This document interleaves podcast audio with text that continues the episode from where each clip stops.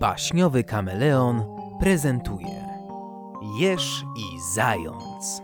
Baśń z książki Baśnie polskie i niemieckie wydawnictwa Wokół nas.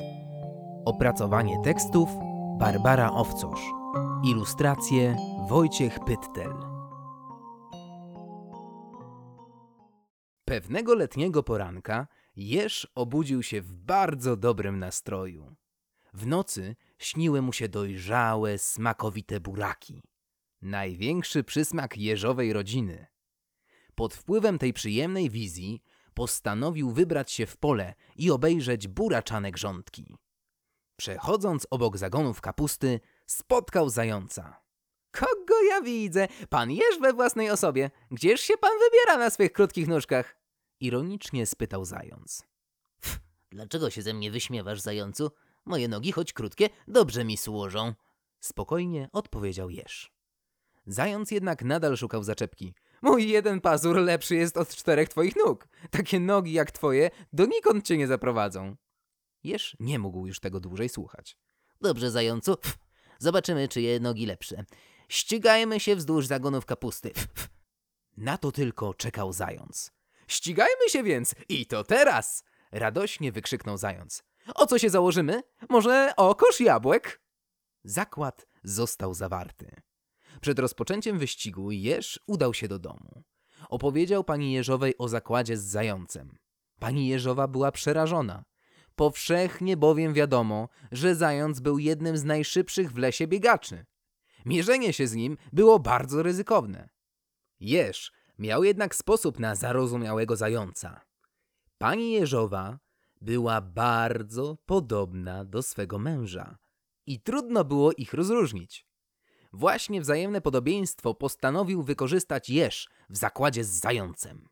Wyścig, jak ustalono, miał się odbyć między zagonami kapusty. Start i meta były na jego przeciwległych końcach. Pan Jeż był bardzo chytry.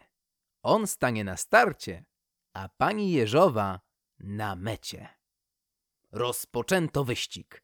Na raz, dwa, trzy biegacze wystartowali. Jeż zrobił trzy, cztery kroki do przodu i wrócił na miejsce startu. Zając biegł co sił w nogach, ale kiedy był w połowie zagonu, usłyszał wołanie pani Jeżowej. Zającu, już jestem na mecie. Zając nie mógł uwierzyć własnym uszom. Stanął na starcie raz jeszcze i tym razem było podobnie.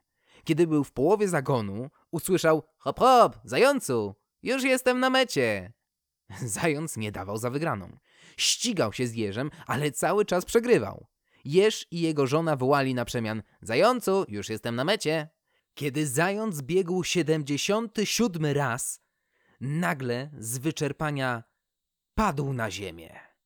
W taki oto sposób powolny jeż przechytrzył szybkiego zająca i wygrał kosz soczystych jabłek. Kiedy ta wieść rozniosła się po lesie, nikt odtąd nie próbował już szydzić z krótkich jeżowych nóżek. A jaka z tego dla nas nauka? Niechaj nikt i nigdy nie próbuje górować nad słabszymi i niechaj ich nikt nie poniża.